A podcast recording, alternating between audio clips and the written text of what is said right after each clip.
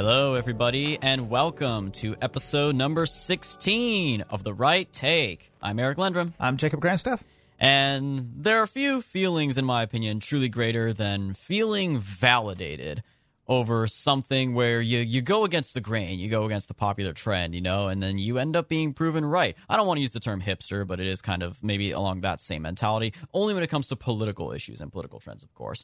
And I am definitely feeling all the more grateful now that I have not and definitely have no intention of taking any of the coronavirus vaccines. I've talked to some of my friends about it who say that yeah, they're ultimately going through with it and they're discussing which of the three to get because you know there's Johnson Johnson, there's Pfizer, and there's Moderna. And actually, recently, one of my friends told me that he has heard, uh, kind of all around, that Johnson and Johnson is the one everyone is really going for. Uh, for among other reasons, that's a brand we all know, right? They produce a lot of uh, bath products and just all kinds of uh, body care related products. And it's a it's a well known brand, and it's the only vaccine out of those three, to my knowledge, where you only have to get one shot, you know, one injection. Whereas the other two, Moderna and Pfizer, you have to get multiple injections.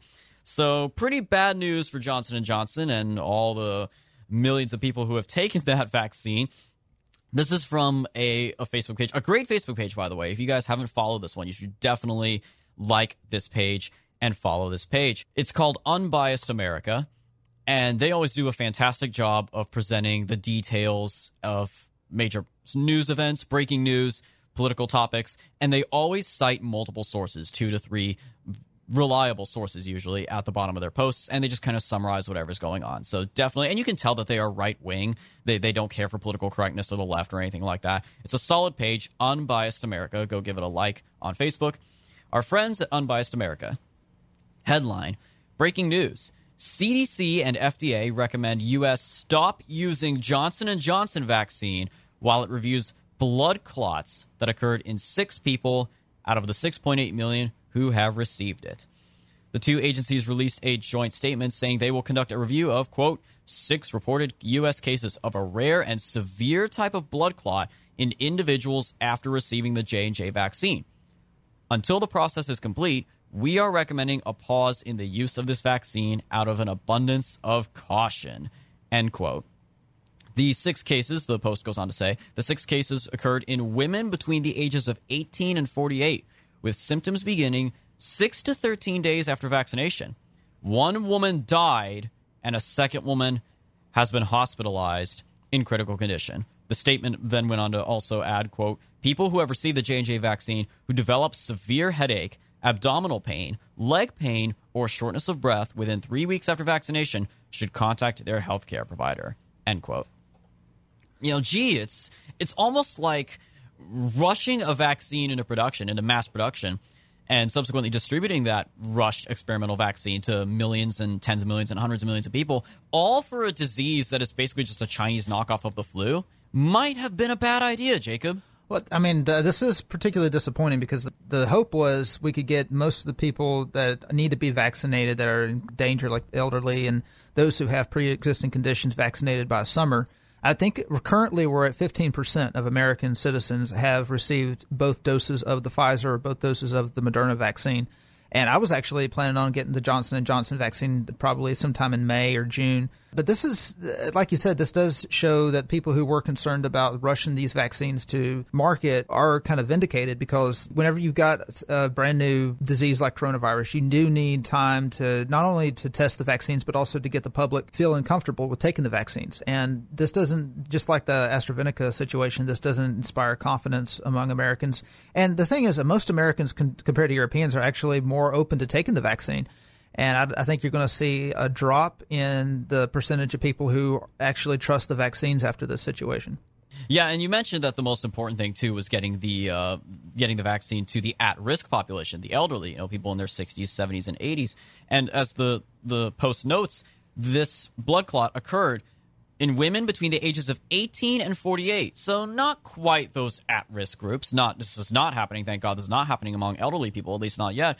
But women as young as 18 who are within the safest groups health-wise for this kind of virus are turning around and now risking this. Again, one woman died and another is hospitalized in critical condition, which I can guarantee you that unless in the rarest of cases, they would not have suffered similar effects from just catching the virus. They might have been just better off catching the virus and quickly developing an immunity to it and getting the antibodies so then they would not even have to have the vaccine. This is just, and again, this is on a small scale, only six people out of 6.8 million, but this could very well expand rapidly to other people. This could become a problem in many others who took the vaccine. So it is just, it's really depressing. It's scary, but this is what happens, especially when you have the government and the media working together to spread this nonstop propaganda that you must get vaccinated, you have to get vaccinated, it's your duty to get vaccinated, rah rah rah, all that nonsense. So, I mean, this is this is something that's really concerning. The fact that all the big tech companies, all the and the news media and the Biden administration are working together to suppress any kind of criticism of the vaccines or any even any kind of discussion that maybe people should think a little bit harder before they get the vaccine. Maybe people should do their research a little bit. You know, they should do a little bit more research on it. But um, but this is something that's concerning. It's like the media and the Biden administration have blinders on, and their goal is to get as many Americans vaccinated as quickly as possible. They want to get to that 80, they hit that 80% that Fauci said that we need to hit before we can finally take the masks off and go back to normal. But I mean, that 80%, you're, you're, looking at 2021 if we continue to vaccinate, I mean, 2022, if you, we continue to vaccinate people at this current rate. And what if it turns out that the Pfizer and Moderna vaccines were also problematic? Then we turn, turns out that there are side effects that we don't know about that we don't find out until 80% of the population has been vaccinated. I mean, th- this is something, this is the problem whenever you have a media industrial complex and a big tech complex that are working together. They squash all heretics. They don't allow any discussion. Facebook and all these other tech companies, they're censoring any negative, any criticism of the vaccine. They're censoring doctors, people, you know, medical doctors who have questions, who have criticisms of the way that these vaccines were rolled out, who have questions about whether or not they're safe. They're, they're squashing all criticism. They're treating anyone who is critical or just want to bring up question, you know, just discuss the issue, they're treating everyone as if they're all anti-vaxxers. When in reality, most of the critics of these vaccines, most of the skeptics, are not anti-vaxxers. Uh, the vast majority of the people who are bringing criticisms to the table, they all support the flu vaccine. They all support every other vaccine that's on the market that's been approved by the FDA and many of them even support the the Pfizer vaccine. They're just they're they have questions about the Johnson Johnson vaccine. They have questions about the the way that the government and the media are going about squashing any criticism of it. But uh, anytime that you're suppressing medical discussion of a vaccine, I think it's going it's going to cause it's going to cause people to be skeptical. It's going to cause people not to want to get the vaccine. And this is something that Rand Paul pointed out whenever he was questioning Fauci about a month ago. Fauci is insisting that people continue to wear the mask even after they've been vaccinated. But so right now around DC, you have people that are, have been vaccinated and they're still going around with masks on. But that doesn't inspire confidence to get the vaccine. Like if I'm going to get the vaccine, I want to know that this is going to protect me to the extent that I can go back to you know not wearing a mask. But with with the Johnson Johnson situation, this may be we may be looking at a, a, year or so before we can finally be sure that the vaccines are safe and uh, that we can you know get vaccinated and go back to life as normal. It is all just such a scam. That's that's one of the simplest words and most accurate words I think anybody can use. But you know what's even bigger scam than big pharma and big tech and the government trying to push these flawed vaccines on us, Jacob. You know a bigger one of the few things in existence that's a bigger scam? Black Lives Matter. Bingo. okay. This is just too good. This um oh man. Where do we begin? Well, I, I let's just uh, dive right into this. This is an article that I wrote uh, just yesterday for American Greatness. One of the co-founders of Black Lives Matter has really been demonstrating how oppressed she really is. I mean, this is this is some serious just poverty, discrimination of the worst kind. 37 year old Patrisse Cullors has bought four homes across the United States since 2016, three of them in California, one in Georgia. Her most recent purchase was a 2,370 square foot home in the Malibu neighborhood of Topanga, California. Topanga? Topanga? I'm not entirely sure. In Los Angeles. The home consists of two separate houses on a larger property that is referred to as a ranch. You know, that, that they're actually calling it a ranch because that's a California thing. Worth approximately $1.4 million. This is the fourth such home that she has bought over the last four years.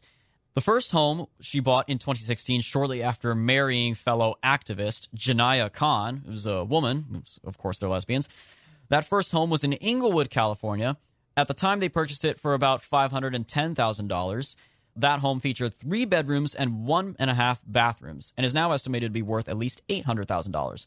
In 2018, they purchased a 1,725 square foot, four bedroom house for approximately $590,000 located in South Los Angeles, with the, that home now estimated to be worth $720,000. In 2020, this was my favorite one. The two of them bought a house in Conyers, Georgia, worth only about $415,000, which that's the cheapest price wise out of all of them.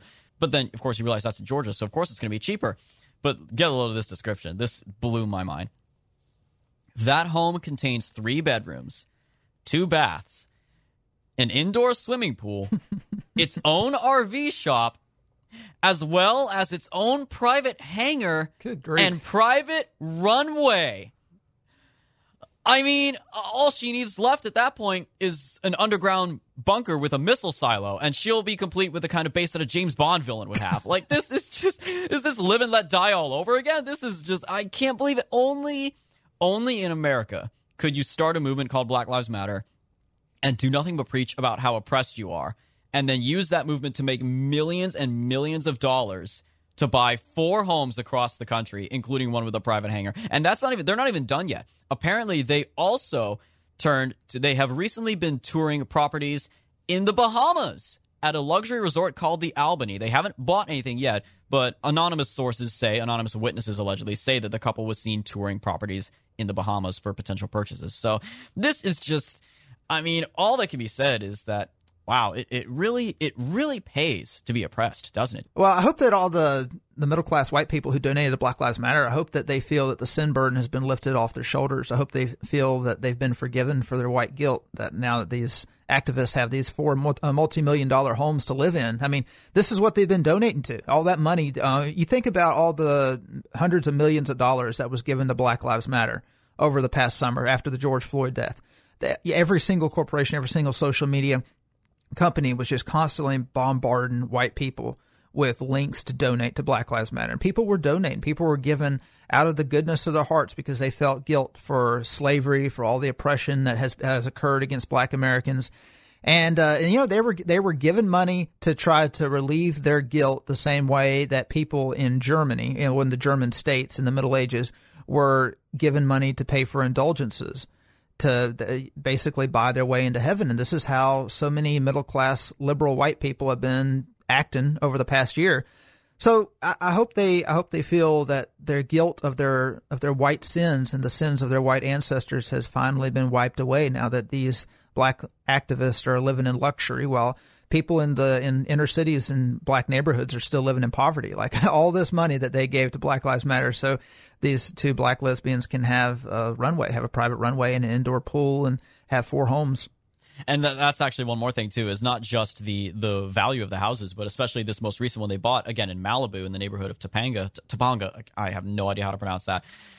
Uh, let's take a look. This this comes for courtesy of our friend uh, Ashley Goldenberg, aka Communism Kills, who posted this on Gab. I was actually not aware of this, but you take a look at the description, the various uh, measurements of income and whatnot, and the various demographics, shall we say, of this area, this Malibu neighborhood where their fourth, their most recent home, is located. The population is just over 7,000. The median household income is $125,479. The median property value, 1.02 million.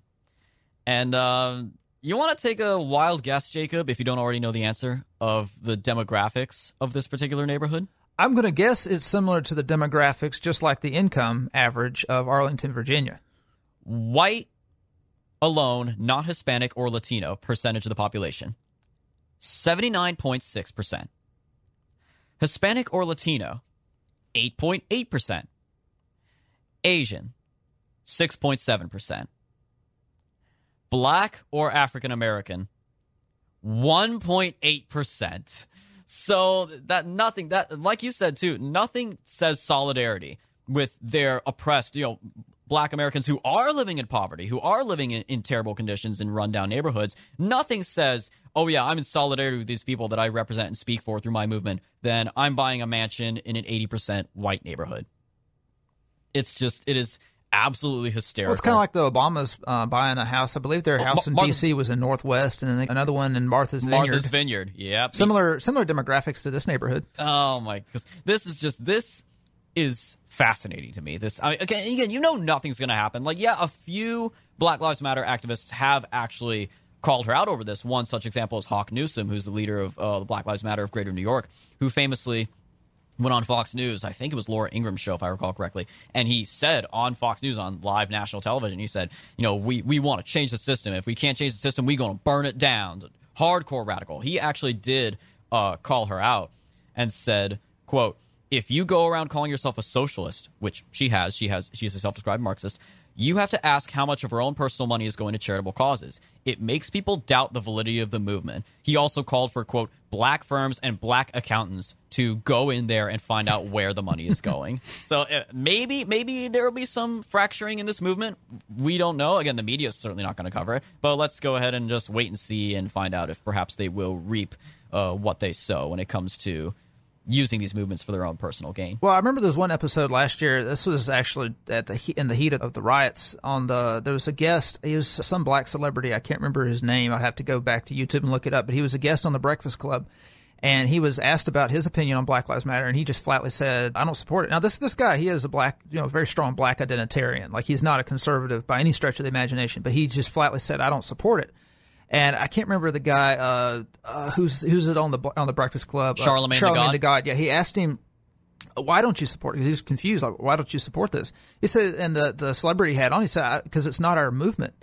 He said, "This is Soros and his boys that are supporting this. This isn't Black Ooh, people's movement." He based. said, "Yeah, well, he said that this is the those three lesbians. They got they got this started, and they're taking in money from Soros and his boys, and you know Wall Street and left wing."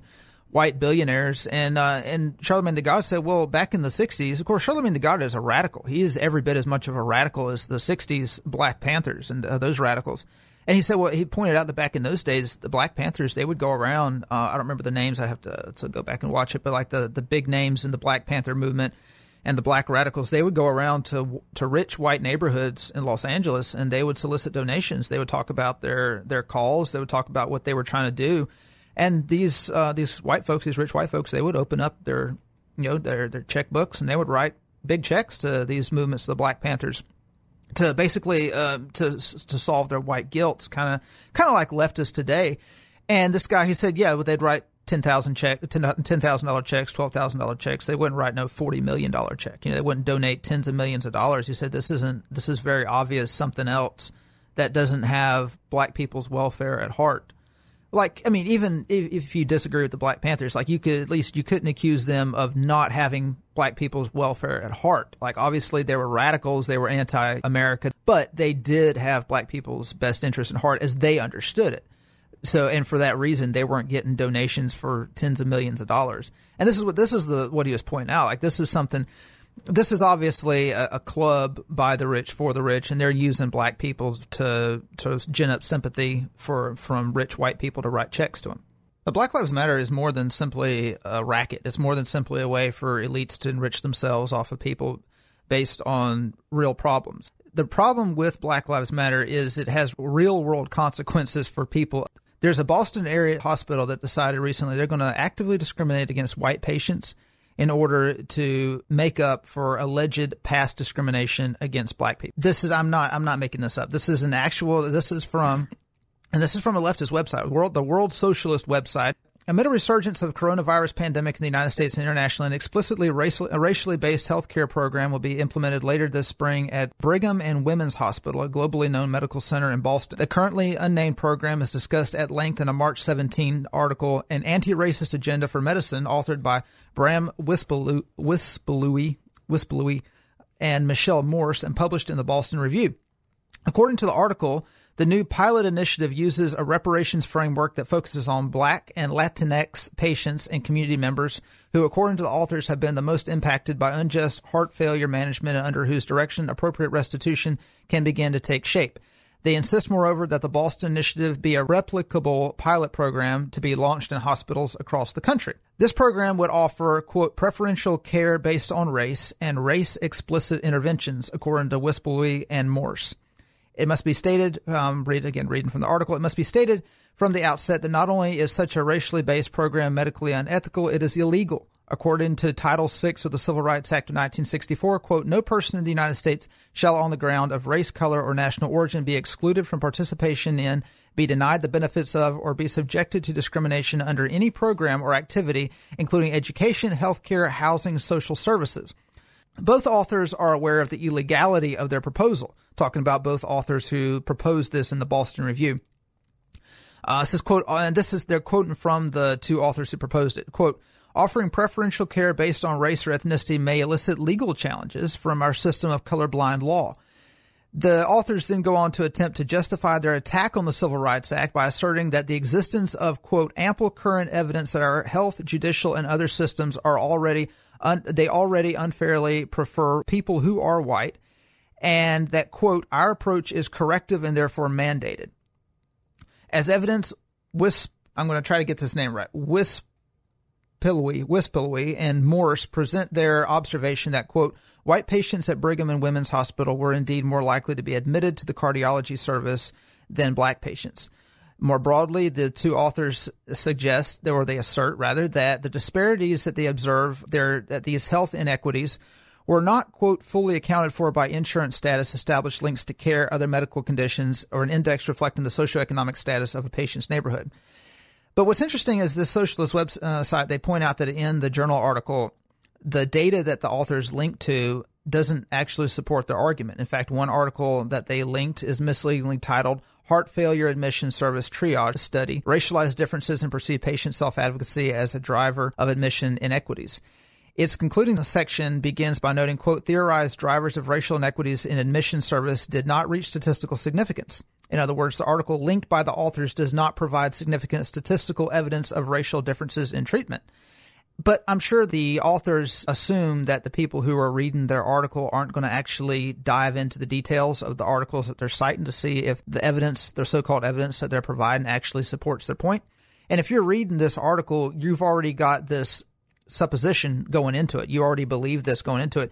They're essentially preaching to the choir. They don't need to prove their point. They can just, because the people reading it are, it's kind of like if you were to read a journal article in a, in a medical journal in China. You know, nobody reading the, the article is going to disagree with the party's platform. No one reading that article is going to disagree with the CCP. Everyone already agrees with the Chinese Communist Party.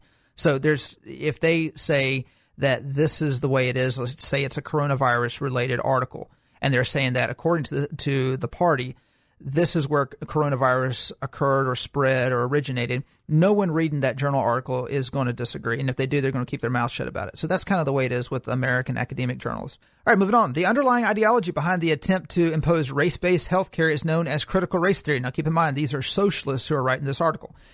Uh, critical race theory holds that social inequality is caused by white racism against, quote, people of color Critical race theory obscures the basic source of inequality, class society. The so called public health critical race framework has emerged in direct opposition to modern medical practice. The basic tenet of this theory is that if one is of the correct color, one is entitled to preferential treatment. This is a right wing position which explicitly denounce calls, denounces calls for unity across racial lines in a struggle for quality health care for all. So this is something that people that socialists have been claiming have been accusing people on the right of being. The people socialists for decades have been accusing right wing people of being racist, of saying of wanting to support a system that prefers the majority race over minority races. But then they turn around and they see that my, the minorities are actually using this same theory, advocating for preferential treatment for them, their so-called allies. So moving on from this framework flows the claim that the underlying problem in healthcare is structural racism. The only solution is for Brigham's and other hospitals to carry out reparations termed as medical restitution to those deemed to have suffered from the hospital's supposed unjust practices. According to the Boston Review, authors, such restitution would involve, at the very least, cash transfers and discounted or free care. So the, if you put this into practice, what that would mean is that black patients are going to have, they're going to get discounted or free care um, or at least get cash transfers to make up to restitute for the for the cost of healthcare. In other words, give free healthcare to black people.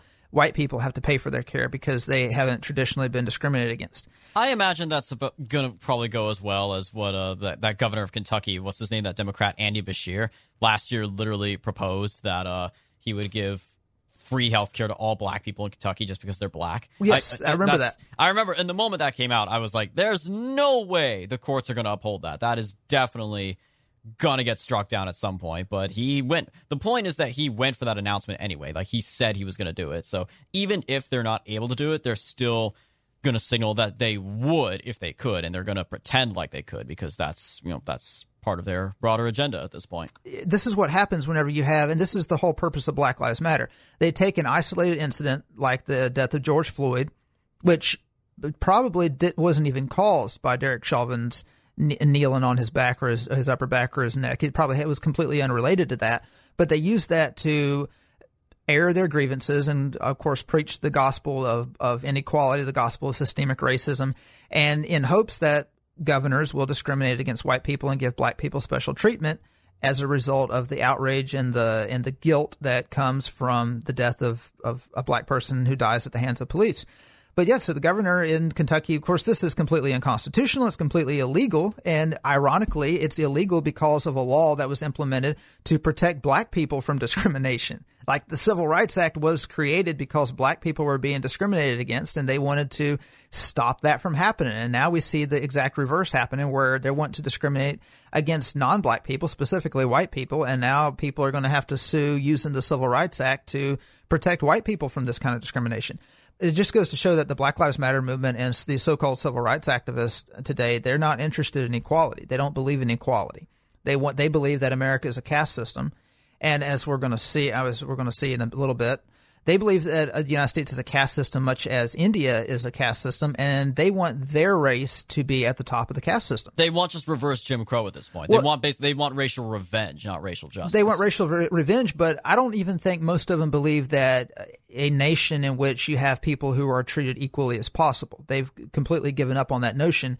They see the United States as a caste system, and they're like, okay, well, since the, the United States is a caste system, there's nothing we can do to change this let's just use the caste system in our advantage. Let's let's take advantage of the caste system and let's just dethrone white people and put black people at the top of the caste system. Let's just switch the let's just reverse the roles since they don't they see the opportunity for equality as being hopeless. They don't believe in equality anymore. But going back to the so, the socialist article, um, so moving on, it says um, so these conceptions are promoted by the highest level, levels of the Democratic Party. Wispelwey and Morse note that they were encouraged by other institutions to proceed confidently on behalf of equity and racial justice, with backing provided by recent White House executive orders. One of the orders to which the authors allude was signed by President Biden on his first day in office, calling for, quote, advancing racial equity in the face of, quote, systemic racism. Like many other Democratic Party initiatives, Biden's executive order has nothing to do with genuine social equality. Equity is a term that has been developed in recent years by representatives of the black upper middle class and they're they're not wrong about this. They're correct. They're 100% correct. So this has been uh, developed in recent years by representatives of the black upper middle class and the black bourgeoisie to sound like equality, which has deep resonance in the working class, while in reality denoting something very different. It is a coded appeal to the narrow layers of African Americans who have grown wealthy by utilizing racial politics to carve out a bigger slice of the wealth of the top 10%, but envy those richer than themselves. It is Richard Nixon's right wing call for black capitalism in a somewhat less discredited and more deceptive packaging.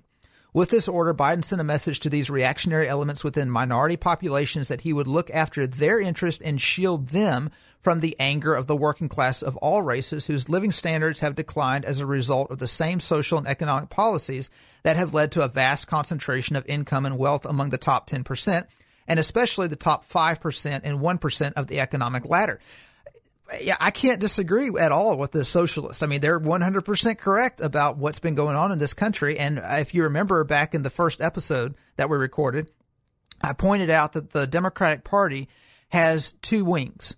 It has a black upper middle class and it has a white upper middle class. The white upper middle class is most concerned about climate change, and the black upper middle class is most concerned about black about uh, well, they're most concerned about maintaining their status and their power and doing that through black nationalism.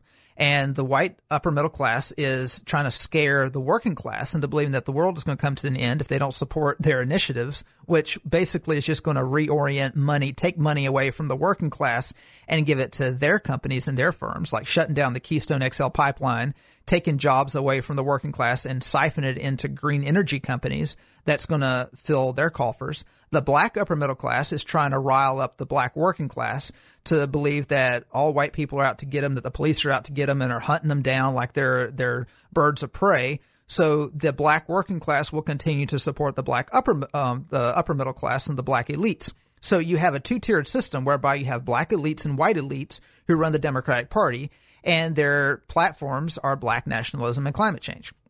So the socialists, they get this right. This is one thing that Republicans don't understand. They see woke culture, they see cancel culture, they see Black Lives Matter, and they immediately think that it's all socialist. Because in their in their world, the 1980s, the world that they came up in, you had good versus evil. You had capitalism versus communism, socialism and and free markets. But socialists, real socialists, don't have anything in common with Black Lives Matter. Real socialists have absolutely nothing in common with the critical race theorist. So the socialist is completely correct. It says it is an attempt to cover up the uh, cover up in particular the massive growth inequality among African Americans from 2007 to 2016, the period of the Obama presidency. Average family health care costs rose from roughly 13,000 to 19,000. More than 20 million Americans were without health care when the left when he left office. Talking about when Obama left office. The authors and colleagues who helped write the studies referenced, uh, referenced are not oriented to improving the lives of this layer of the population. They hail Joe Biden as a figure who will still fight for equity, civil rights, and racial justice. They are willing to overlook Biden's responsibility for the mass incarceration of millions of impoverished African American men, as well as Kamala Harris's role in keeping them imprisoned in California, provided their class position and guarantees of special access to political business perks are protected. Above all, calls for race based healthcare are aimed at blocking the emergence of a unified movement of the working class against corporate profits and the capitalist system that is the source of inequality, poverty, and racial discrimination. Genuine progressive movements have always fought for unity across racial lines, not the stratification and division of the working class. And so it's very rare that you actually find genuine socialists or genuine progressives who believe in class based equality, who want to try to eliminate the wealth gap. You know, this is something that we heard a lot about during the Occupy Wall Street protests about the wealth gap, how the, the 1% is hogging all the wealth and the people at the bottom, 99%, they're having to fight for the, for the scraps that fall off their master's table. We don't hear about that anymore. It's it's real funny in the in the 2020 presidential campaign. You didn't hear on the Democratic side. You heard very little about class. You heard very little about the wealth gap, and it's because the cultural Marxists and the uh, critical race theorists have completely pushed out the working class because now they they found that ethnicity is a much more powerful uniter than class, and this is true. People are always going to be more loyal to their ethnicity than they are their class working class black people have more in common, or at least they believe they have more in common with other black people, even if those black people are rich. And the same holds true with white people. Ethnicity is always a much stronger bond than class. And it's exasperating socialists because they're looking around, they're saying, why are these people electing people like Joe Biden? Joe Biden does not have the working class interest at heart. And it's because the strategists and the, the, the pundits, they understood what they needed to do to win the population. And by scaring people um, based on race rather than class, they would have more success at the polls. But I want to talk about this this issue for a second on the, the idea that that we have inequities in the medical profession. So systemic racism is something that we hear about as far as financial, as far as the markets go. People argue that black people aren't able to progress because they're being held back by systemic racism in business. They're not able to get jobs like white people are. But this is another tier of this whole critical race theory that we've seen come to fruition. Of course, uh, Beshear has wanted to give free health care to black people because they've allegedly been discriminated against in the medical profession. So, where did all this come from? Now, most of the scholarship for critical race theory comes from black intellectuals, particularly academics at historically black colleges and universities, or HBCUs. There's this journal article from 2002. So this is this is more than a decade before Black Lives Matter even came into existence. So this is before the Twitter era. This is part of the root before of, the dark times, before the empire. yeah, before the rise of the Black sim- Lives Matter empire. A simpler time. So this and you know this was back before people had moved into the era of when they were kind of stopping to think about race. Like people had just they had moved past the '60s. All the radicalism and the the racial tensions of the '60s had faded from memory Uh, even the even the '90s, like even the um, the, the uh, what was the what was that uh, the issue in Los Angeles in '92 the shooting, the Rodney King the, riots. like the Rodney King riots they had faded from memory. Like we were moving into the new millennium. We were moving into a colorblind society. But these strands of 1960s radicalism you know the thing is the the 1960s we had all of the roots of what we're seeing today back then. But middle class Americans didn't have to confront this version of the left because at the time we were in a Cold War with the Soviet Union. So the FBI can move into these radical anti-Western civilization movements and, and destroy them, disrupt them, throw them in prison, and people would be fine with it because at the time nobody was focused on this stuff. People saw the danger as being external, as from the Soviet Union, and anyone who was radical on the left it was very easy to tie them into the Soviet Union and to get the middle class to turn against them, even if they, even if you could convince a middle class white person in the 1960s that there was systemic racism, they would still be scared out of their mind by the Soviet Union that they wouldn't want anything to do with people who could potentially be tied to communists. Once the Soviet Union fell, though, the right was going to eventually have to deal with people who rejected Western civilization. Because the thing is, socialists are part of Western civilization. Socialist thought came out of the West. Karl Marx, he was a German. All this, all the major socialist thinkers were Europeans. So the this anti-Western civilization brand, they have to reject all facets of Western civilization, including socialism. So that's why you're seeing a rift between actual socialists and the critical race theorists. But the radical, the anti-Western civilization black nationalists, those who wanted to create wanted to, wanted to kind of uh, recreate almost like a, a, an African influenced civilization in the United States that was black dominated. They had to go underground, and the place that they went underground was, of course, academia, which is where most of the Marxists also went underground. So, Camara Phyllis Jones, she's uh, she's writing in the in the journal. This is an article from 2002. This is in the uh, journal Phylon. It's a journal founded by W. B. Du Bois in 1940. It's a scholarly journal uh, out of Clark Atlanta University and HBCU in um, in Georgia. So this is the name of this is confronting institutionalized racism. So she uh, she starts out talking about the public health community's initiative to eliminate racial and ethnic health disparities. This initiative was from February 1998, and the goal was to completely eliminate racial and ethnic health disparities in the United States by the year 2010 she starts out talking about how this is a difficult to- a topic to talk about. We have to, but we have to discuss it. You know, it's one of those things where people don't want to talk about race, but we've got to discuss it. Yeah, you, you know, I just had to interject here because it's hundred percent correct what you said. It's it's uncomfortable to talk about race. And we, if we could have our way here on the right take or just the right in general, we wouldn't be talking about this stuff. But unfortunately, the left has brought it to this point if remember Obama 2008, there was this kind of the, the, first, arguably even his first term, really, or like the first three years of his first term, was this kind of air of good feelings. Oh, we just elected our first black president. We, we could really get along. Obama had a lot of support from Republicans. He won pretty handily. He even won a red state like Indiana. We were willing to work with them, but then we all found out what kind of a person Obama really was and how he was harboring these kinds of feelings that are were eventually expressed more directly, more in an uncensored light, if you will, by Black Lives Matter. So they have brought it to this point. Everything up to this point, from George Floyd up to the latest stuff in Minnesota, they brought it to this point. They have forced us to this point. That is why we are talking about it here at the right take. Otherwise, we would be happy to talk about things, broader things like foreign policy or trade policy or immigration or the things that President Trump championed. But we are here, and yes, we have talked about it a lot in the last few episodes, especially because they have left us with no choice. Well, they have completely taken over the left in this country. They uh, and the thing is, they're not even leftists. A black nationalist is not a leftist because if you had, if he had his way, and they had complete black separatism, in their black country, a black nationalist wouldn't necessarily have to be a leftist. He could be. They'd probably be more right wing, if anything. I mean, in America, certainly like Malcolm X was very pro gun. You know, they, you know, for the longest time, they they black Americans did go to church a lot. You know, it, it, was you could argue that like certainly black nationalists that there's always the memes that like black nationalists and white nationalists actually could get along. Obviously that they don't like each other, but they agree on a lot of the same fundamentals. But the, but on yeah. economics, like there's no there's no reason why a black nationalist has to be on the left when it comes to economics. That economics is completely separate uh, for what they're. In fact, whenever they talk about economics, they always tie it back into how it helps their race. Oh yeah, like that, Black Wall Street, like the stuff that they had going before segregation, before uh, desegregation and stuff like that. Well, anytime they talk about, uh, if you talk about talking about socialism, like the only th- uh, reason why any of them would favor socialism is if they can be convinced that it would help black people.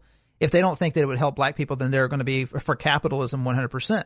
They're not really, that's why socialists are so anti-critical race theory because they see criti- a real socialist sees critical race theory as a th- complete threat to socialism because it diverts the attention of the black working class away from class-based disparities and focuses on race-based disparities. Oh, and so, as we're seeing in this in this article, Jo- um, this this lady, this uh, who writes in Phylon, Camara Phyllis Jones, so she points out how this uh, this the uh, public this initiative to eliminate racial and ethnic disparities. This came out in '98. They're wanting to eliminate all the disparities by 2010, and so if you're going to talk about eliminating health disparities, first of all, you need to prove to your reader that health disparities exist.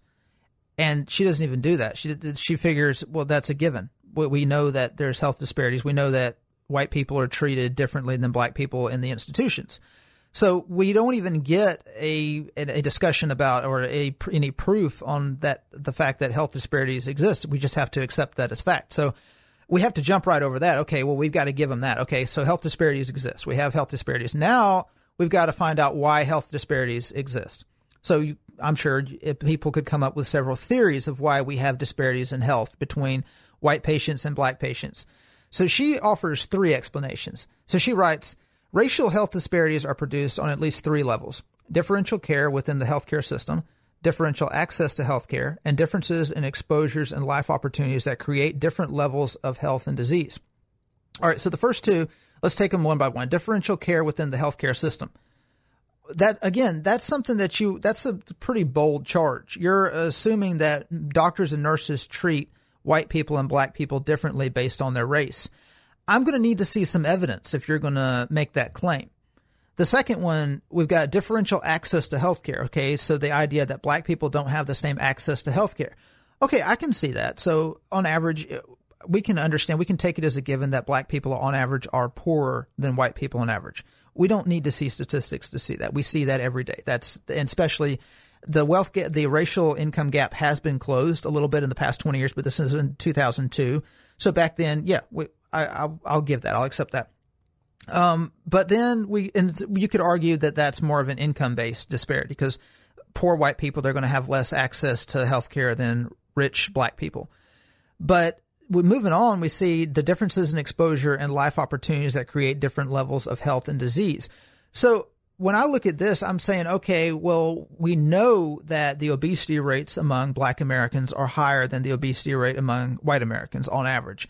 And I can look at the third reason she gives and say, okay, well, different levels of uh, differences in exposure and life opportunities. Okay, well, you can make the argument that the reason why obesity rates are higher among black Americans is because they don't have access to the same information that white Americans do to make good health choices. And this is true with a lot of poor white people. We see poor white people who are overweight compared to wealthy white people.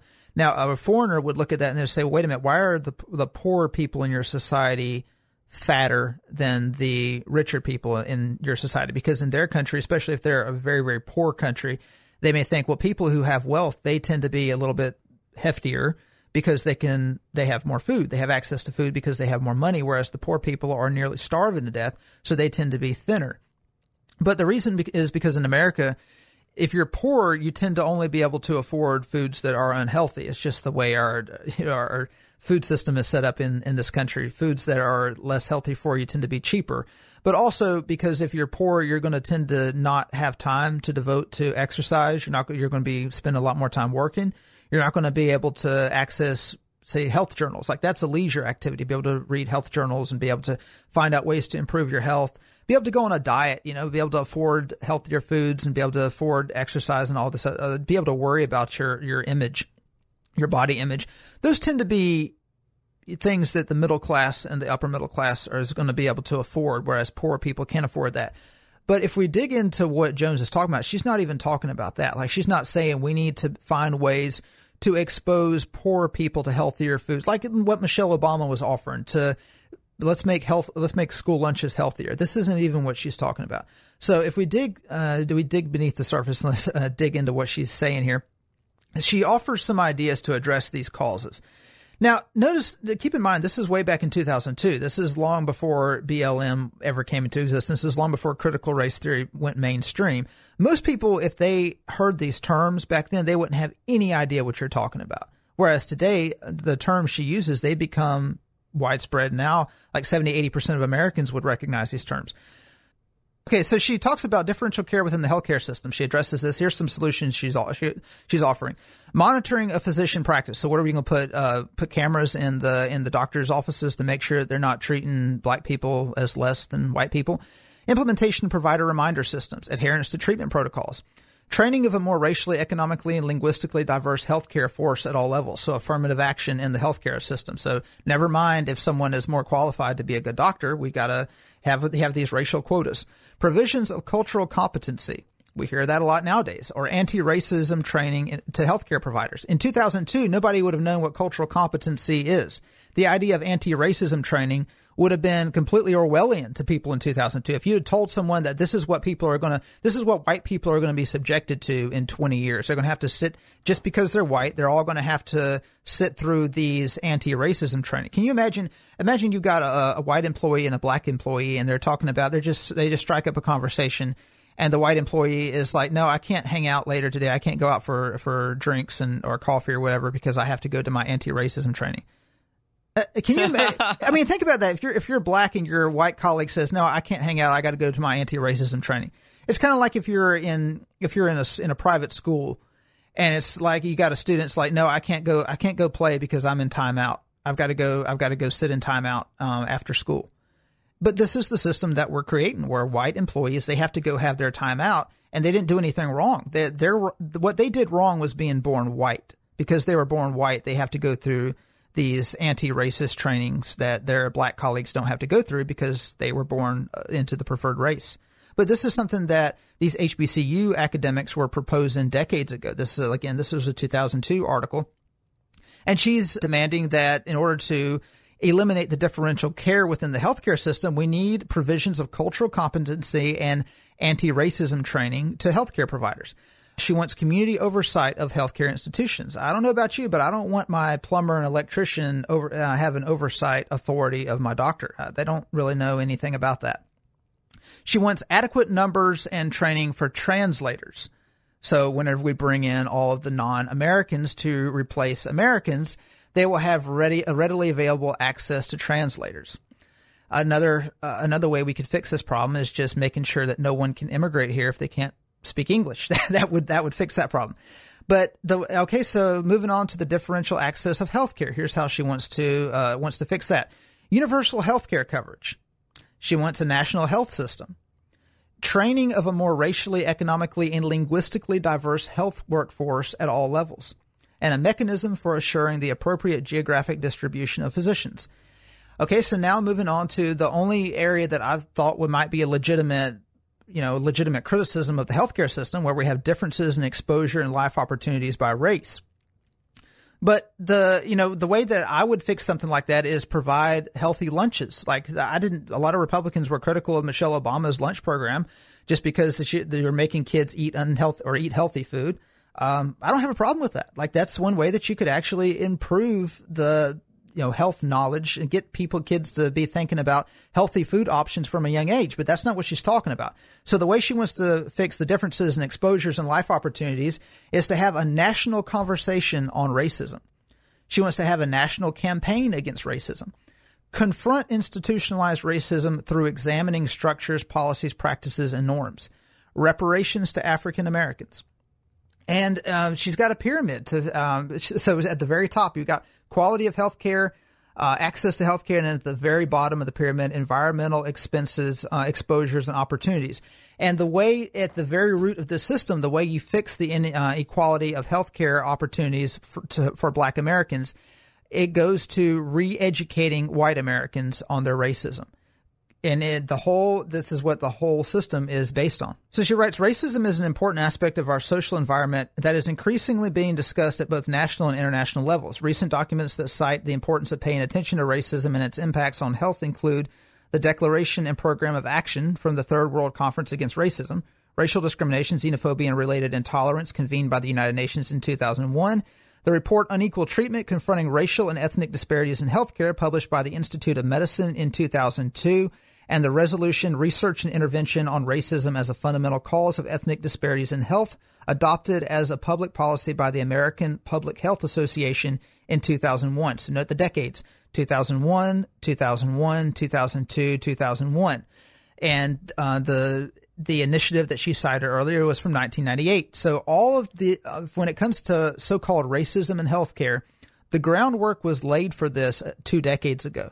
All of this, uh, the World Health Organization, the United Nations, the HBCU's journals, all of these academics were pushing for this stuff at the turn of the millennium, and we're just now seeing how their hard work is paying off. And this is something that people on the right were completely blind to because people on the right were focused on economics, focused on making sure that the socialists don't take over America, making sure that we don't get, uh, we keep the marginal tax rate at 35% and we don't let it rise to the big bad 39%. This, these were issues that the right was focused on and they weren't paying attention to what the, these underground radicals had been doing and the groundwork that they were laying all along. At, at the time, I think the right was more focused on foreign policy than anything else. You know, 2002, we were just getting started like, with the 9-11 had happened That's and correct. we hadn't yet we had already invaded afghanistan we were getting ready to go to iraq that was you know the rise the final pinnacle of neoconservatism was happening at that time yes, they weren't paying any attention to this. Uh, we were so focused on going over and removing Saddam Hussein that the threats from within our country weren't being paid attention to. But she goes on, a growing number of scientists hypothesize that racism is a fundamental cause of racial and ethnic disparities in health outcomes. Of official sources who hypothesize that racism is the reason why we have disparities in health outcomes.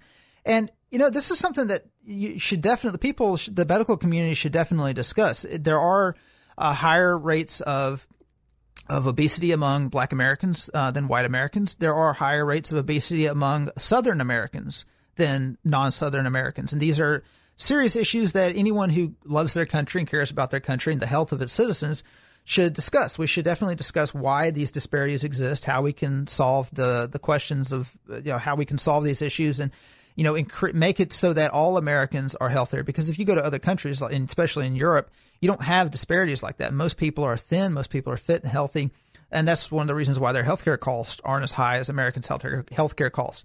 But you can't have serious discussions about these issues about racial health disparities if white people aren't afraid to call out black people for being unhealthy and making unhealthy life choices, and if black, uh, black people are more focused on taking money away and giving reparations to black people and using healthcare and the health uh, in, inequalities and disparities as a tool to achieve their end. Because the end here isn't social cohesion. The end here isn't a healthy nation. The end goal for uh, for Jones and these other uh, these other black academics is reparations.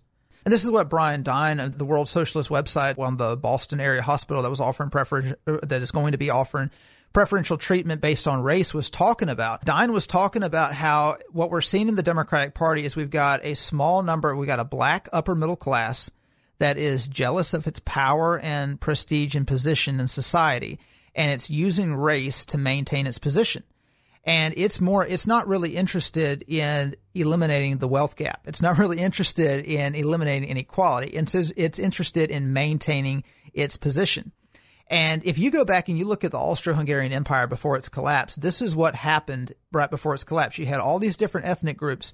None of them were loyal to the state. None of them were loyal to the nation.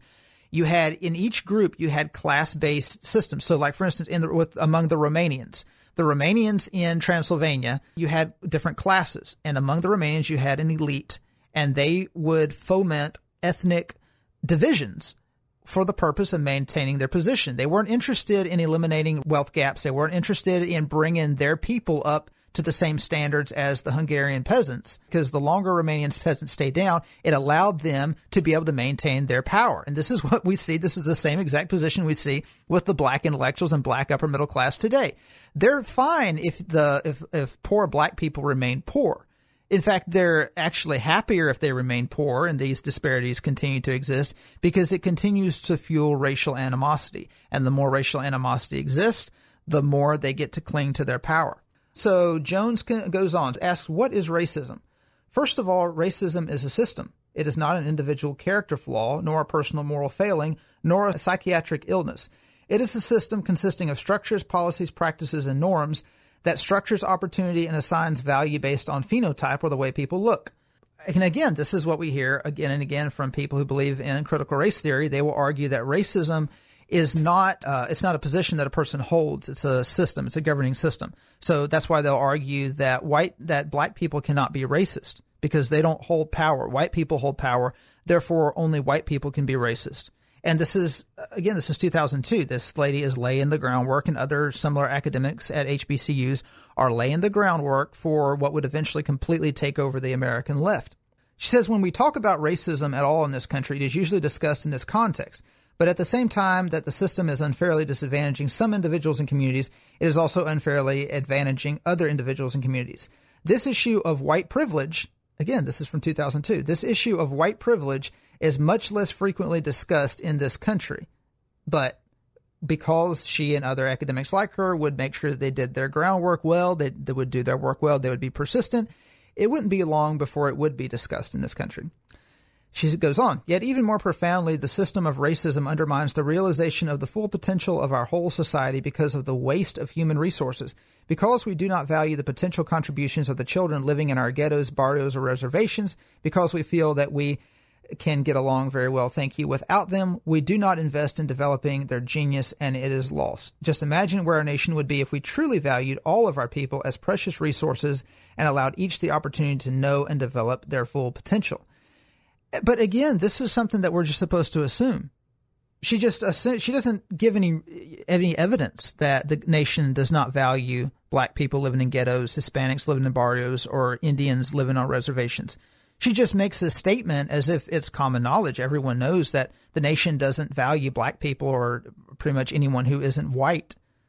I don't know that. Most white people don't know that. Like you're going to have to convince me. You're going to have to show me evidence that this is reality that most white people don't value non-white people. That's their worldview. They're just determined to convince the rest of us that that is the reality. But the thing is, they don't even try to convince us that it's a reality. They just assume that that's the reality, and we should know that that's the reality. Like she offers, she offers no proof that any of this that America doesn't value non-white people. Here's something else that people are going to find very relevant today. Nobody 20 years ago, when this article, 19 years ago, when this article was published, would have even thought like this. She says so that we got institutionalized racism, personally mandated racism, and internalized racism. So she defines institutionalized racism as the structures, policies, practices, and norms resulting in differential access to the goods, services, and opportunities of society by race. So if we see differences, if we see disparities, we have to automatically assume that those disparities were caused by institutionalized racism. It doesn't have anything to do with the culture between different groups you know so if you have let's just let's deracialize it. Let's go let's just grab european examples.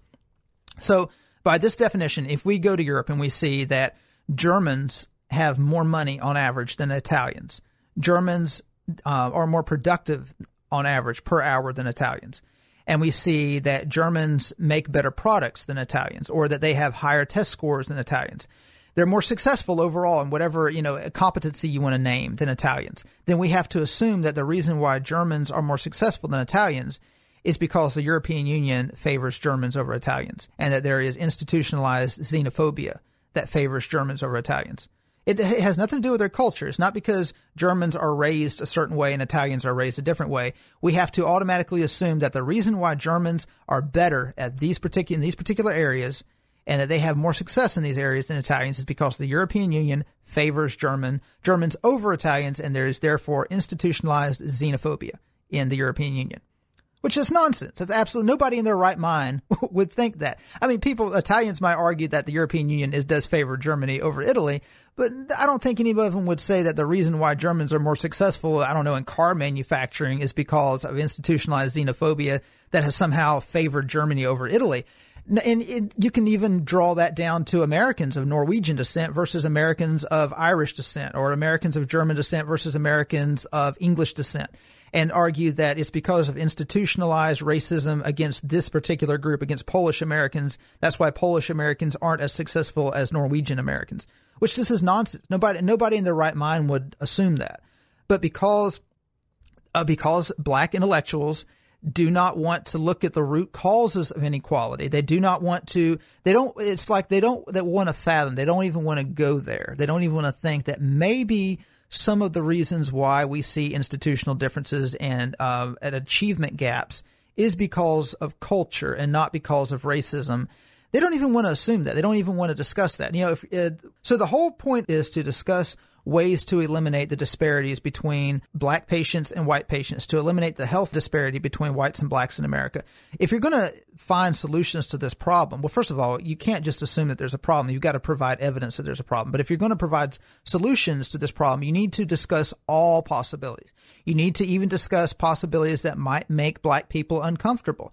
I mean, she's more than happy to discuss possibilities that make white people uncomfortable. And look, these are issues that should be discussed. Is there racism in the healthcare system that needs to be addressed? This is certainly something that should be opened up. But if you're going to discuss that, you need to also discuss do we have a cultural problem with black Americans that they themselves need to look at and need to look at ways to address?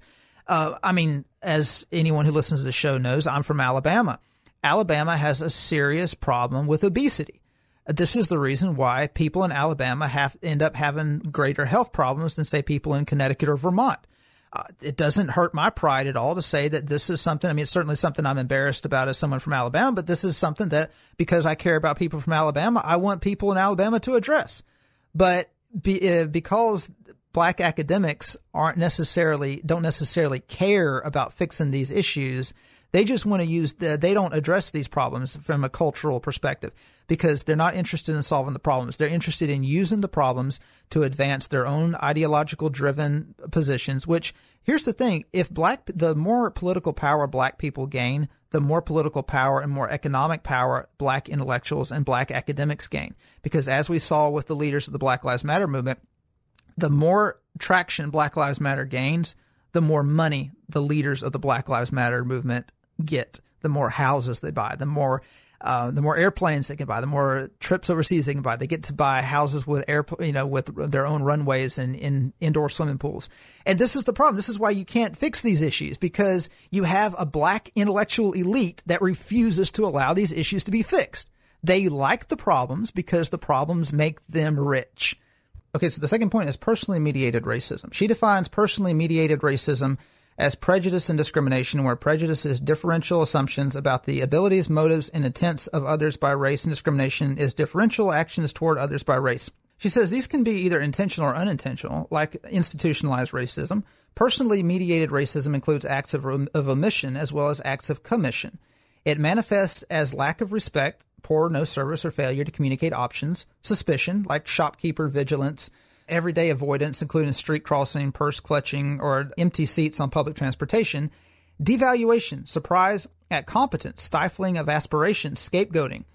So let's let's think about let's bring this up with some of the things we hear today. So it manifests as lack of respect, poor or no service, or failure to communicate options. So let's say if you have a white order taker at a fast food restaurant, and a white customer comes up and she mentions to the white customer, "Oh, we have a special today that says such and such that you know that offers this." The next customer is black, and she forgets to mention the special. Okay, well, the black person, if he or she knows about this author, knows about the journal, which a lot of black people do because these black intellectuals have done their homework and they've understood that if they can put this material into the hands of average everyday black people, then average everyday black people will be able to notice racism in everyday life. Whereas if they weren't enlightened to critical race theory beforehand, the average black person, they would just be normal. They would figure, okay, well, they would hear the girl mention the special to the white customer, and when she didn't mention it to them, they wouldn't assume it was because of racism. They would just think, okay, well, she figures that I overheard, or she just forgot to mention it, and they would move on. They would order, they would move on with their day. But because she forgets to mention it to them, they can automatically say, okay, well, that's that's evidence of racism. If so, when they're asked when when at their next roundtable meeting with their fellow grievance uh, their their grievance comrades, and they're asked, "Have you experienced racism?" They can say, "Yes." The Wendy's order taker refused, uh, did not offer me the same, didn't remind me of the same special that she offered the white customer in front of me. It's true. Yeah, they really do look down on black people or people of uh, non-white people who don't see racism in everyday happenings. They, that's why they feel that, that we need to get these people educated to realize their oppression, to realize what they called microaggressions back in the day, like little right, right, subtle right. things. That that was such a. I remember that word was such a big deal when I went to college. Unironically, it was used by the left in like 2014, 2015. It was hilarious. But yeah, they absolutely will go out of their way to say. Uh, I believe that actually could fall under the fallacy of confirmation bias. That essentially, mm-hmm. you know, if they assume that, that this kind of discrepancy happens and there's no other reason for it, than just assume by default because you have been taught, oh, things like this are going to happen to you. You're going to be fundamentally disadvantaged because of your race. Then, therefore, they will assume, oh, well, this must be because of my race. Well, and you mentioned you, mentioned microaggression. So everything that she is describing here, as, I go on, you're going to see the, all of this stuff are is what the left today would describe as microaggressions. But it wasn't in the common parlance at the time. Like if you went back to 2002 and you mentioned microaggressions, people wouldn't have no any one idea would, what you're talking They would about. have no clue what that word even means. Right, but the the like, groundwork. is it a crime being committed against microscopic plankton or something? yeah. But the groundwork for that is being laid in the early 2000s. And by the time you got to college, 2014, 2015, it was already, they had already attached a name for it and they, they had already put it into academia. Cause I guarantee if you went to your college back in 2002 or 2003, none of that stuff would be there. You wouldn't have heard about any of this stuff. And so this lady is saying that suspicion, like if shopkeeper vigilance, everyday avoidance, including street crossing, purse clutching, empty seats on public transportation. People are not in, uh, people are not born with prejudice against people because of their race. People develop prejudice against people based on race because of personal negative experiences or because other people have told them about pers- about negative experiences that they have had. This is a natural God-given ability that we have for self-preservation. For instance, if if I and I'm not I'm not comparing human beings to animals. I'm just comparing the, the experience we have. If I go into a neighborhood and I know that there's a house where there's a Doberman Pinscher who sometimes gets out of his yard and he has been known to bite children before or he's been known to bite people before, I'm not going to jog in that neighborhood. I'm going to go to a different neighborhood and jog. Just because, and now that Doberman may never get out again, or maybe a Rottweiler or whatever. He may never get out of his pen again. His owners may have made sure they keep him chained up on a chain that can't be broken. It may never happen again, but I'm not going to go around that neighborhood. Now, as time goes on and people, the memory of that attack fades, people will start going back to that neighborhood. And as long as there are no more attacks, people will finally start to warm up and they'll remember, hey, you know, years ago there was an attack here, but the dog is old now. You know, he doesn't attack anybody and the neighbors make sure they keep their dogs on leashes. This is the same way with human beings. People naturally want to self preserve their body, their family, and their possessions. And if they have negative experiences with certain kinds of people, they are going to be more cautious around those kinds of people. And it works the other way around. If black people have negative experiences with white people, they're going to avoid white people. If they hear about negative experiences, they're going to avoid white people. And this is why it's we should be very careful about race baiting because when you race bait, you will get people scared of other people when there's no grounds for being scared of other people. But Camara Phyllis Jones, she uh, she attributes suspicion to racism, the natural urge that we have of self-preservation. So if you work at a CVS and certain people who look homeless have come in and shoplift before, certain people of a certain race or a certain gender, or a certain age have come in. It could be teenagers you may be suspicious of teenagers. Anytime a group of teenagers comes in, because teenagers in the past have shoplifted, you you are perfectly justified to be suspicious of teenagers if you've had bad experiences in that particular store or that particular area of town with teenagers. That is normal. All right, the third one is internalized racism. She what she defines as acceptance by members of the stigmatized races of negative messages about their own abilities and intrinsic worth. And she gives examples such as embracing whiteness, this is another term that we hear a lot today, which back then when she wrote this article, nobody would know what the concept wasn't even in everyday speech. She attributes when black people use hair straighteners, bleaching creams, skin tone stratification within communities of color, and that's another thing, communities of color. This wasn't in common everyday speech back then. People didn't refer to communities of color, people of color back then like they do today. And um, and the white man's ISIS is colder syndrome. I've never heard of that. Have you ever heard of that, Eric? The idea that people, that black people would say the white man's ice is colder.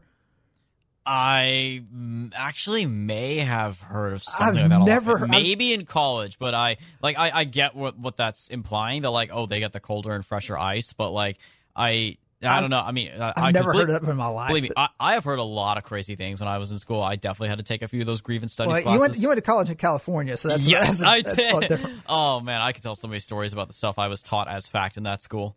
But uh, she uh, also says self devaluation, racial slurs as nicknames. So, like using uh, like the N word in a in a joking way. She's uh, claiming that this is internalized racism. So allegedly, she's claiming that like when, white- when black people use that word to themselves when they're joking around, she's using it as a term of endearment that they're internalizing racism against themselves, which is ridiculous. This is the most ridiculous. Like you've got to be a complete nut job to to write something like this and put it in a in a in a medical journal. Uh, but yeah, she says although all three of these levels of racism can have distinct impacts on health, it is clear that addressing only personally mediated racism or internalized racism will not change the structural conditions in which stigmatized groups find themselves. And remember, she seems to have gotten lost track at first, but she's bringing it back. She all of this is allegedly tied to disparities in healthcare and health treatment of black and white Americans. So all of this, all this tangent that she went on defining racism, she's saying that all this ties into these are reasons why we see black people being treated, being discriminated against in the healthcare system. So she says the role of public health scientists in confronting racism includes the following clarifying what race is and what it is not, vigorously investigating the basis of observed race associated differences, conceptualizing and measuring racial climate as an important aspect of the social environment, developing individual and aggregate measures of racism on three levels the levels she mentions institutionalized, personally mediated, and internalized.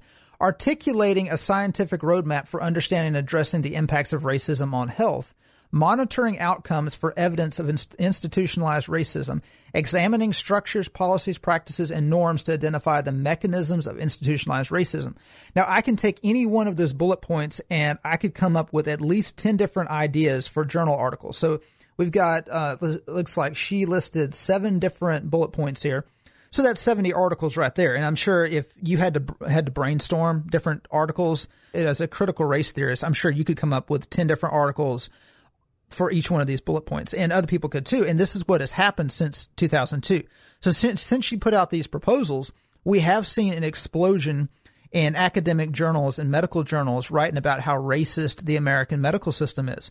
If you go to JSTOR, if you go to Google Scholar, and you type in words like institutionalized racism healthcare, you put in something else like uh, medical racial discrimination or race based medical practices, anything of that nature, you're going to find article after article after article alleging or assuming that the American healthcare system is racist. Jones is not arguing that because black people are poor and they have been historically discriminated against, they have less access to healthcare.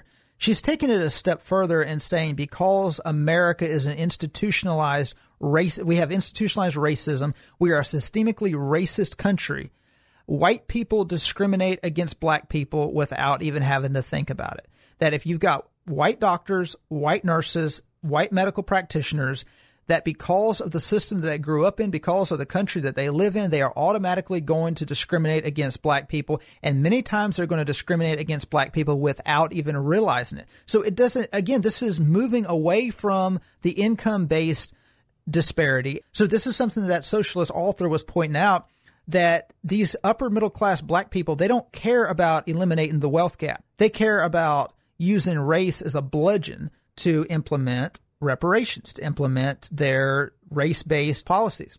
Yeah, that actually probably explains why we talked about this before in a previous episode. Why there was such a clash between uh, the Bernie Sanders movement and Black Lives Matter. You know why Black Lives Matter activists stormed his stage, and why they, and certainly in 2020, why they ultimately went for Joe Biden over Bernie because Bernie doesn't care much about racial identity politics. He gave some lip service to it, but you could tell that was not something he really cared about when he ran for president. Yeah, that's absolutely right. I mean, Sanders uh, originally his his whole thing he w- was the Occupy Wall Street candidate, and really when you look at OWS, what destroyed that movement was the the race based stuff. Um, but Jones goes on. She says uh, before proposing an approach to operationalizing racial climate, I asked the reader to answer the following question: How often do you think about your caste? Many of you are now staring at the page quizzically, wondering what in the world I'm talking about. But if I were to ask the same question in India, it would be immediately understood and everyone would have an answer. Certainly the answers would vary. The Dalits, the untouchables, more likely than Brahmins to respond that they constantly think about their caste. India is a caste conscious society. Caste is pertinent as a basis for social classification, and there are specific rules for assignment as well as differential opportunities and value accorded to different groups. There is a castal climate in India that is very different from the castal climate in the United States, even for Indians living in the United States. Although not caste conscious, the United States is a race conscious society with a highly charged racial climate. I propose that researchers operationalize racial climate by first assessing the pertinence of individual racial assignment using the following race conscious questions. How often do you think about your race? Now think about these struggle sessions that employees at corporations in America are now having to go through, that teachers are now having to go through. And the, this is one question that they would be asked. How often do you think about your race? Kind of like, who was the lady, the DiAngelo lady that wrote, um, what was the name of that book that she wrote for white liberals to get them to think about their white privilege um, uh, white fragility white fragility yes so this is this is this is some of the stuff that would have inspired DiAngelo and all the, those other uh, all the other woke white leftists Okay, so as a solution, she says public health scientists therefore have a dual role in confronting institutionalized racism, both monitoring outcomes for evidence of institutionalized racism and examining structures, policies, practices, and norms to identify the mechanisms of institutionalized racism. That level of measurement will provide us with the scope of the problem and help target our intervention efforts. And this is what we see with the hospital in Massachusetts. By intervening in the system by preferring black patients to white patients, they see themselves as fixing the systemic racism that they've been taught exists. Because you got to remember, this is 20 years ago. The doctors and the nurses and the uh, the people who are writing the medical journals now, they have come up in a system in a university system that has drilled into them that what this lady is presenting is fact without having to present any evidence. So she concludes In order to confront institutionalized racism, public health scientists must join with all citizens uh, in naming racism asking the question, how is racism operating here? And this is what we're seeing in every facet of our society today. This is what not just medical professionals, but professionals in every single profession. They're starting with the assumption that there is racism. They're not questioning whether or not there is racism. But uh, whenever they're confronting the questions of the day, the how to operate their their businesses, how to operate their schools, they're start they're asking the question, how is racism operating here today? And this is the society that they wanted to create. They wanted to create a society when every when race consumes every asset, every aspect of American society. Americans wake up in the morning and they the first thing they ask themselves is how can I not be racist today? That is white Americans. They go to work and they're constantly questioning how am I, what I'm saying is it racist? What I'm doing is it racist? It's kind of and it really is religious in and in nature when you think about it this is how many Christians who are overly obsessed about whether or not they're, and I'm sure a lot of Muslims think this way too, they're overly obsessed about whether or not they're displeasing God in every single moment of their life. They wake up and they think, okay, how can I not sin today? They go get breakfast, and as they're eating, they're thinking, okay, am I sinning while I'm eating this breakfast? They're brushing their teeth. Am I sinning? Am I thinking sinful thoughts? And they, they go to work. Okay, I'll make sure I'm not sinning. And of course, the more they think about sin, the more they're actually going to sin. And if you continually think about it over and you're obsessing about, okay, is that thought lustful or whatever? This is how they basically picked up Christianity and transferred it with this critical race theory. And yeah, the more people obsess about race, guess what? If you continually obsess about race, you're going to actually be racist if you continually obsess about race. They literally end up creating the very problem that they claim. It's a self fulfilling prophecy. It's a self creating problem. And like you said, you know, they have shifted the goalposts so dramatically in our society and our culture that no one even stops to question wait are we a really a racist society? It's been said before if you tell a lie enough times it becomes the truth. There really is no objective truth anymore. It, objective truth the facts don't even matter. All that matters is their reality that they have created for them this idea that america is a racist nation. It's built on a lie. It is fundamentally a lie but they have made it a truth. And that's why the least we can do is push back on that and continue to call that out for what it is which is a lie, and say, no, we are prepared to push further back and go back to the very foundations of your assumption and make them question their reality and make those white Americans and other Americans who are caught in the middle question this reality that has been built for them. We have to push back and make them see and turn their truth into our truth. And that is what we are here for. That is what we do here at The Right Take. Unfortunately, that is all the time we have left for this episode. This was certainly definitely one of our most in depth episodes in quite some time. Tune in next week for episode number 17. We've already got some great stuff planned for that episode in particular. So stay tuned, and we'll talk to you next week.